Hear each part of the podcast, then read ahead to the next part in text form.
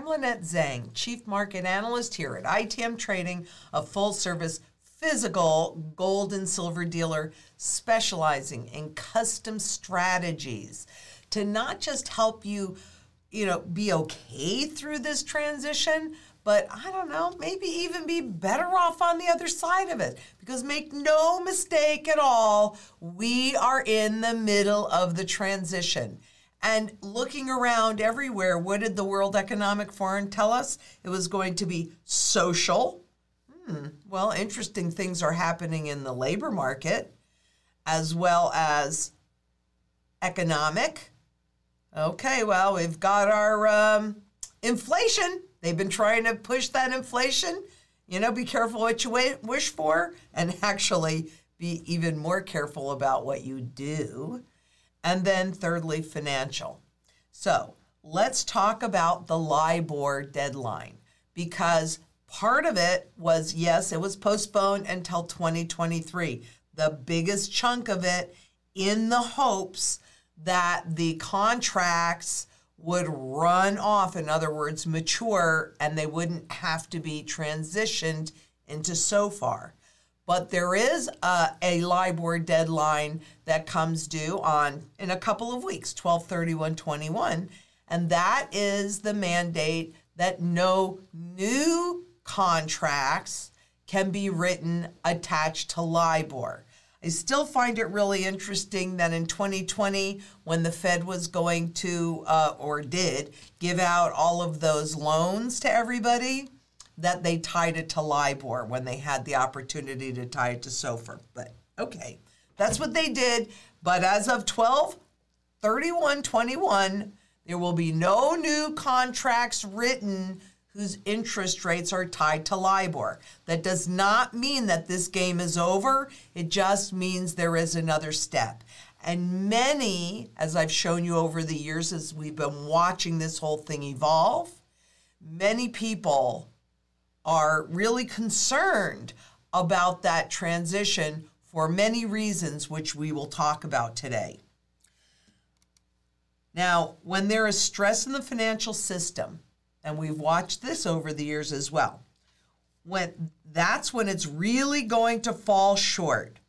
Now, Don Wilson's company actually works in a lot of SOFR and LIBOR contracts. So he I would definitely consider him an expert. And let's see.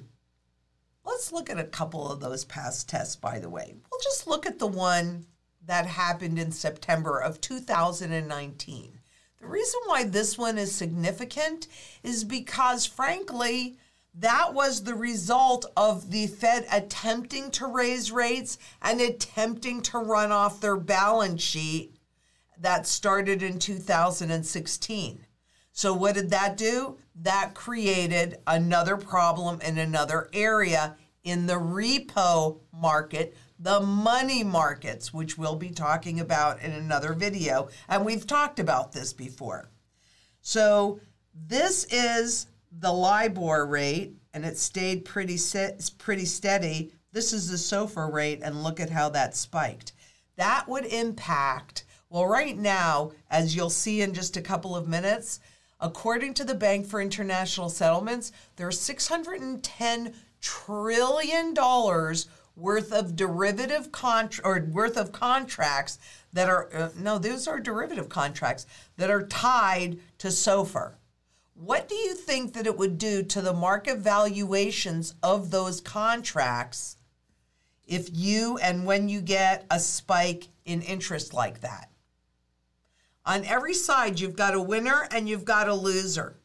But something like that, if it was if it was able to maintain that level, would completely explode the entire derivative market, and I'll show you why. May not be on the next slide, but I will definitely show you why in this.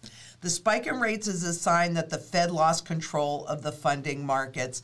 No kidding. The Fed is losing control. Central bankers in general are losing control. And people, the public, is losing confidence in the central bankers. And right now, as we know, they are between a rock and a hard place because look at these these are notional amounts of derivatives outstanding. Now, LIBOR or SOFR are also tied into all of the contracts that you and I might use on a daily basis. So, your mortgage, an auto loan, credit cards, any kind of consumer debt that you would take on in your contract, it is, if, if you wrote one a while ago or previous to four years ago, then for sure it was tied to LIBOR.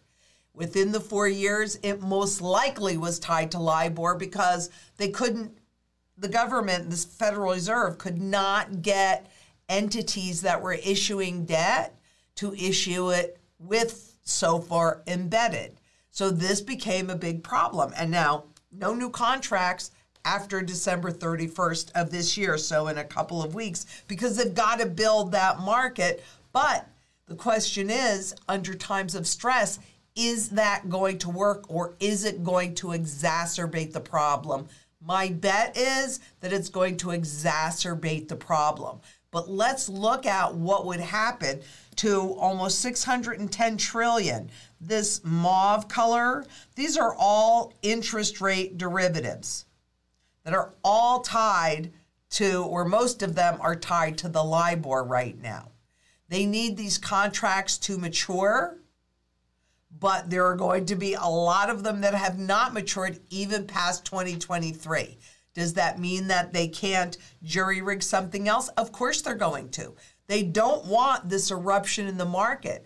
But here's the but they're between a rock and a hard place here too because the reality is is when those contracts transition into SOFR, their value changes because it is a different index.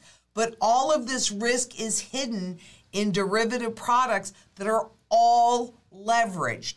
Because while the derivative, the notional amount outstanding has grown, the gross market value of those contracts has gone down. Isn't that interesting? So, you know what happens. You never have anybody change behavior, you change how you account for that behavior. But does it make it less risky? No. It just hides the risk. It just hides it. It does not make it less risky. In contrast to the market value, this is from a Bank for International Settlements report, a recent one. In contrast to the market value, the notional value of outstanding derivatives contracts increased from 582 trillion at the end of December 2020 to 610 trillion at the end of June. Now I didn't write the line, you know, across it, but this 2016 is when the Fed attempted to raise interest rates and not add to their balance sheet. So you can see leading up to it what happened, and you can see the explosion in derivative contracts, notional anyway. And when you hear me say notional, when you hear anybody say notional, what that tells you is that nobody really knows the true value at risk. That's just what Wall Street has agreed. But with inflation near 40 year highs and the new PPI index came out today, higher than expected so inflation is no longer, oh, well, thank goodness they're not using the term transitory anymore. But this is one of the reasons why I'm telling you that the Fed is between a rock and a hard place. Because, in theory, anyway, which is being tested right now, um, if they want to slow inflation down, they have to raise interest rates. Then people borrow less and spend less, and therefore inflation goes down. Now, what we're experiencing is, you know, big part of it is from all of the money that the central bank has printed and put into circulation. And last time it stayed in 2008, it stayed in the Wall Street and the banking sector. This time they spread it around, and so consumers used it. But guess what? They've used up their savings. And so now, today, according to JP Morgan, they have on Cyber Monday, they have seen uh, more use of credit cards than ever in history. We'll be looking at that. But basically, what that means is the public has run out of their savings. This is really a problem because what's also happening with these PPI and with inflation and the bottleneck, um, the supply chain bottlenecks, is that companies that have been ordering a widget for their production, well, they keep ordering that widget. So everybody is ramped up as much as they can to handle the de- the increased demand that they're experiencing while you've got your supply chain bottleneck that bottleneck will work work itself out. And then we're going to have an most likely an overabundance of supply. But if the consumers have used up their savings i mean they will use up their ability to to take on debt.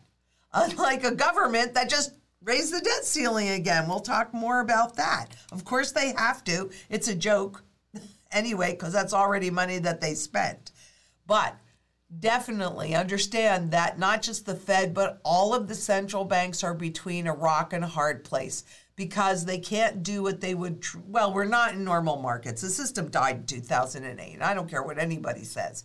So since then, it's just been a great experiment. And ever since these great experiments, all of these unintended consequences pop up. And so it's like the little Dutch boy putting his finger in the dike, and before you know it, you've got all your fingers in the dike. What do you do when there's the next hole? And the and the LIBOR shift to SOFR, that is a that's not just a little hole, that is a big, huge crack. So here we go. I love this. President Biden says, and I'm not getting political here, this is just about the United States pays its debt when they are due. And that's why today I signed a bill to fast track the process to raise our debt limit. I don't know what exactly that number is going to be, but they're talking about 2.5 trillion, which would get us through next November. So, roughly a year, which would be right after the midterm elections right? Are they going to stop spending? No, they're getting ready to spend a whole lot more. So that would be like you maxing out your credit cards and just going and getting another credit card, paying the old ones off with it and going, see, I pay my bills.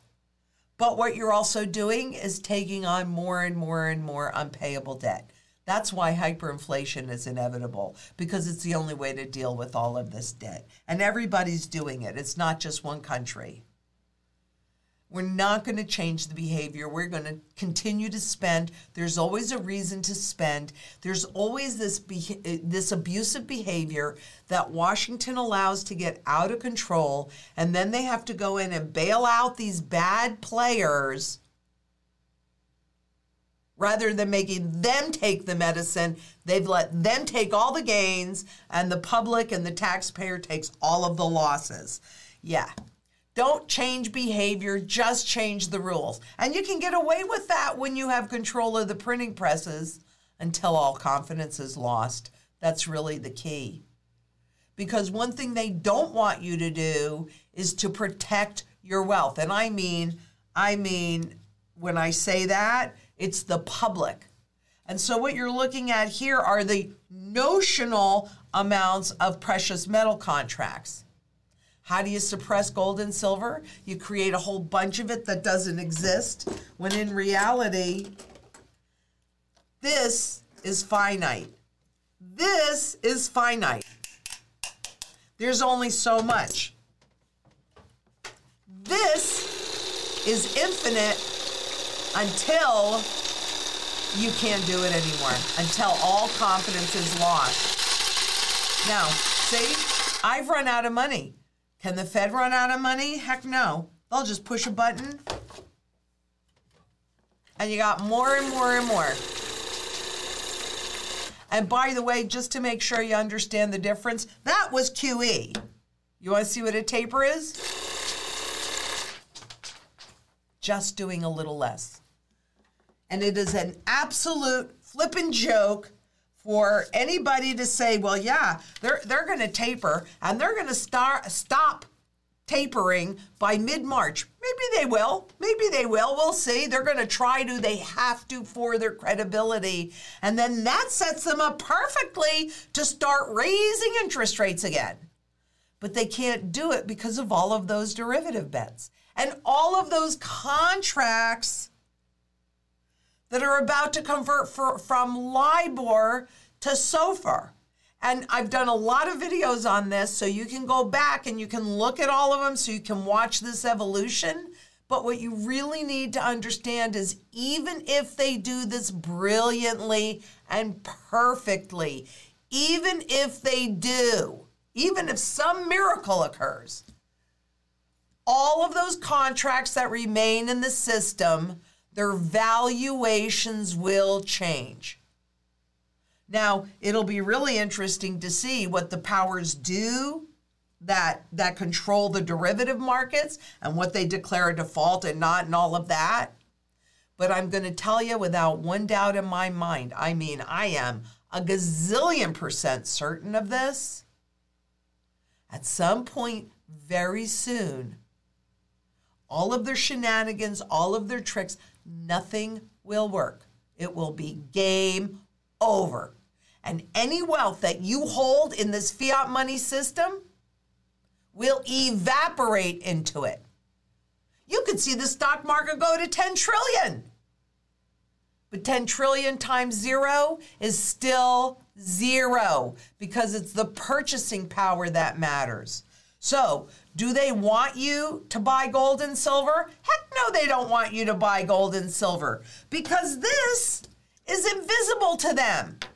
It is out of the system. There's nothing that they can do about it. All they can do is impact what you think about it. But if you go not just here, but there are, are a number of sites that are that talk about gold and silver. My good friend, Egon von Greyerz. Listen to this man. He's brilliant. He knows a lot of people. Don't be fooled. Don't be fooled by their trickery because they don't get to do that. In my opinion, they don't get to do that. They get to do this and they get to do this. So just change the rules to attempt to divert the next derivative crisis.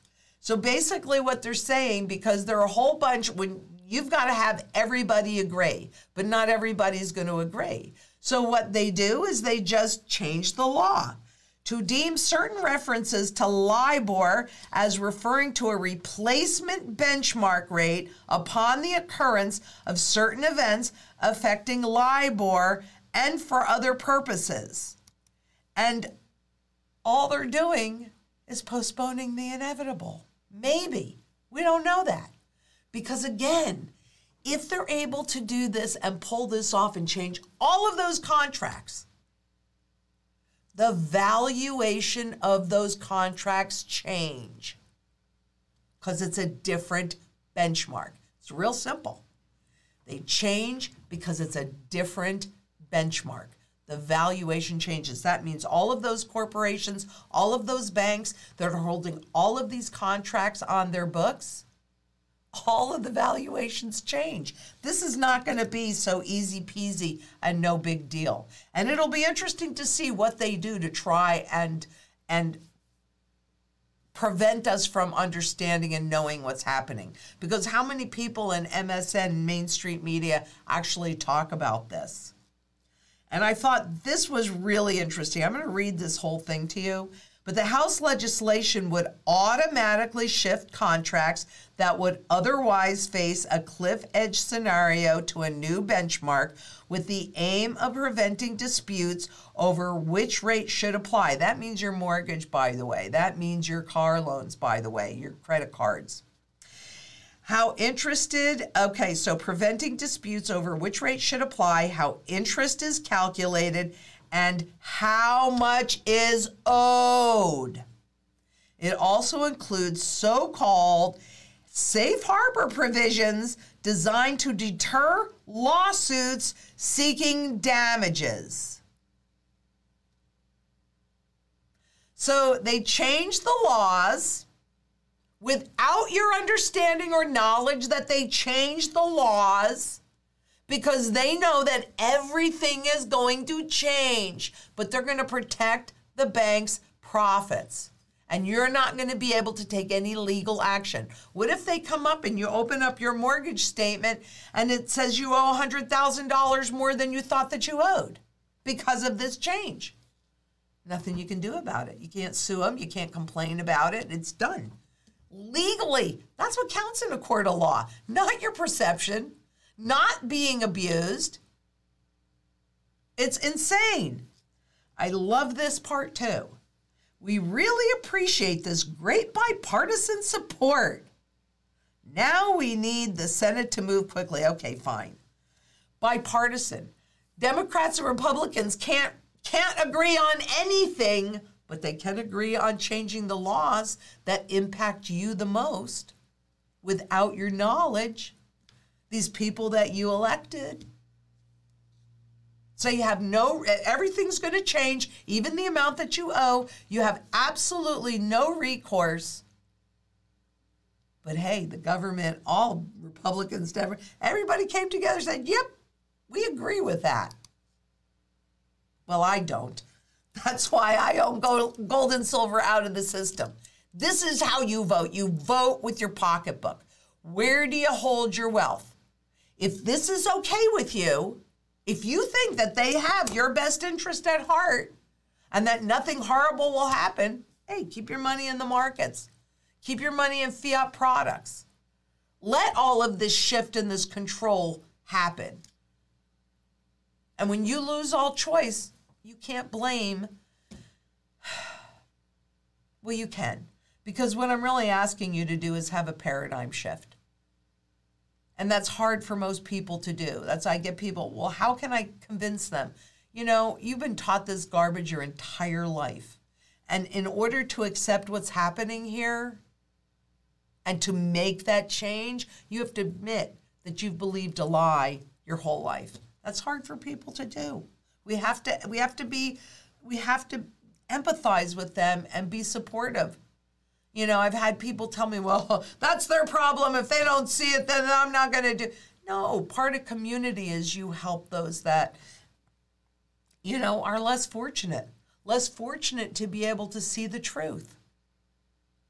So that is not what I intend to do, quite honestly. But bankers, investors, and regulators see such proposals as crucial to ensuring that a large swath of the U.S. financial system isn't disrupted. We do not want Wall Street disrupted, no. The move follows similar legislation in New York State to protect Wall Street. That passed in March. Good. Protect Wall Street. How about Main Street? Who is out there to protect Main Street from Wall Street and from these regulators?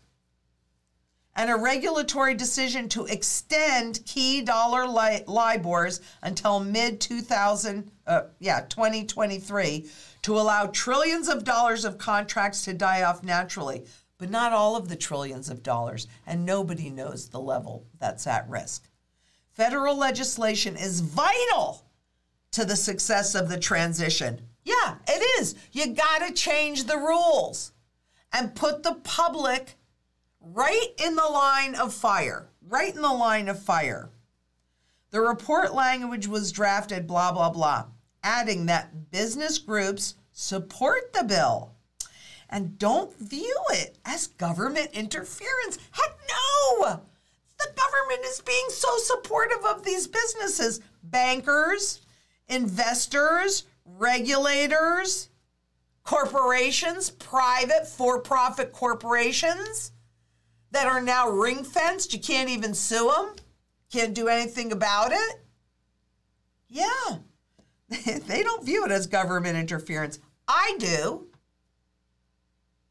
Because in a true capitalist system, when a corporation makes a stupid mistake and fails, let them fail. You're not too big to fail. I'm not too big to fail. I mean, we are to our families and to the people that we're there to support. This is what really pisses me off because I got to ask is this really? I mean, they'll say, well, we've got to do it because of all those people that have all this money in their retirement and their pension and all these corporations. We want them to hire people. They'll use all of those excuses, but the reality is, when this garbage first came out, that's why I'm not a fan of Larry Summers. Because when they were first starting to transition derivatives from a real tool, like, hey, I'm a farmer and I've got to sell my crop in September and it's January and I have no idea what my crop is going to do, what the weather is going to do. So I want to make sure that I have enough money from this crop to plant another crop next year. Well, that's a derivative that has a lot of justification. But they transitioned it from that into speculation. And Larry Summers, like, eh, they don't need oversight. Fed Chair uh, Greenspan, yeah, they don't need oversight. Yeah, they'll police themselves. Yeah, right, right into a gutter. 2008 was the second one. And again, here's the difference between the behavior of SOFR and LIBOR. Okay, the black is the LIBOR, which, when there was stress, the interest rate went up, indicating the stress. SOFR, nope, down and flat, and it's lower. Yeah, that'll that'll let you know. LIBOR and SOFR trend in the same direction, except during crisis. Good. That's the beginning of the of the crisis that we're in right now, the Cerveza crisis. The early days of the pandemic help illustrate that. When COVID fear ripped through markets in 2020, Three month LIBOR spiked as lending markets locked up. But the comparable SOFR fell, dragged lower by the Federal Reserve slashing interest rates. In other words, SOFR did not reflect just how challenging credit markets were. But damn the torpedoes, we're moving ahead. And again, make absolutely no mistake every single contract will be impacted by this shift. So there was a shift that already took place in October. Now we've got another one that's coming up. They're trying to do it small, incremental, so that it's not really disruptive. And so far, you know, I've, I've got to say they they've done a pretty good job at keeping it invisible, reasonably invisible. I'd say invisible to the general public not so invisible to the guys that know what's going on and they're concerned. And of course, central banks, despite modest Q3 buying, central bank demand looks on course for a strong year. This is just one, two, and three, right? It did its job. So we haven't seen the fourth quarter yet. It's did its job. Gold did its job in 2020 by being there in reserve, in savings to help some governments get through what they've had to get through so far with the with the pandemic. This is just through September 30th of 2021. We'll see what the fourth quarter is because that's physical gold. Those that understand money own gold. I own gold. I own silver too different things. But both of these, real money. Because financial shields are made of metal, not promises, not paper. Paper burns up, blows away. And if it's in the system, if it's not even paper, if it's just a digit, that's a button push. Bye bye. Is that what you've worked for your whole life? Because that's not what I've worked for my whole life. It's not the situation and the circumstance that I want to leave my children and my grandchildren in. And let me remind you the Bank for International Settlements says the most widely recognized feature of gold is its potential value in highly adverse scenarios. This, my darlings, is a highly adverse scenario. Everything that's going on, all of the inflation, all of the garbage, I mean, come on. All of the money printing, all of the money printing. Uh, I'm out, but the Fed's not out. But they may be out of your confidence. I know I have no confidence in them. I have confidence to try and keep this going as long as they can because if the deal is to go into the CBDC, central bank digital currencies, doesn't seem like they're ready yet. But time will tell. And I'll tell you. So next week, I am really happy to have my very dear friend. I just love him, Gerald Celente, coming to us. I think he's still in New York on Coffee with Lynette. And you know, I mean, that's always a fantastic conversation. And then if you haven't already, please make sure to subscribe, hit that bell, and we'll let you know when we're going live because my preference is to always do these live. And, and I'm, we definitely do the lion's share of these live. If you like this, please give us a thumbs up. Make sure you leave a comment and make sure that you share, share, share. And lastly, if you have not done so already, start your gold and silver strategy. Just click that Calendly link below and set a time to meet with one of our consultants. Because it is gold and silver as the foundation, but I, I'm hoping it's obvious to you by now that you need even more than that. That's the foundation, but you also need food, water, energy, security, barterability, wealth preservation, community, and shelter. And until tomorrow, please be safe out there. Bye bye.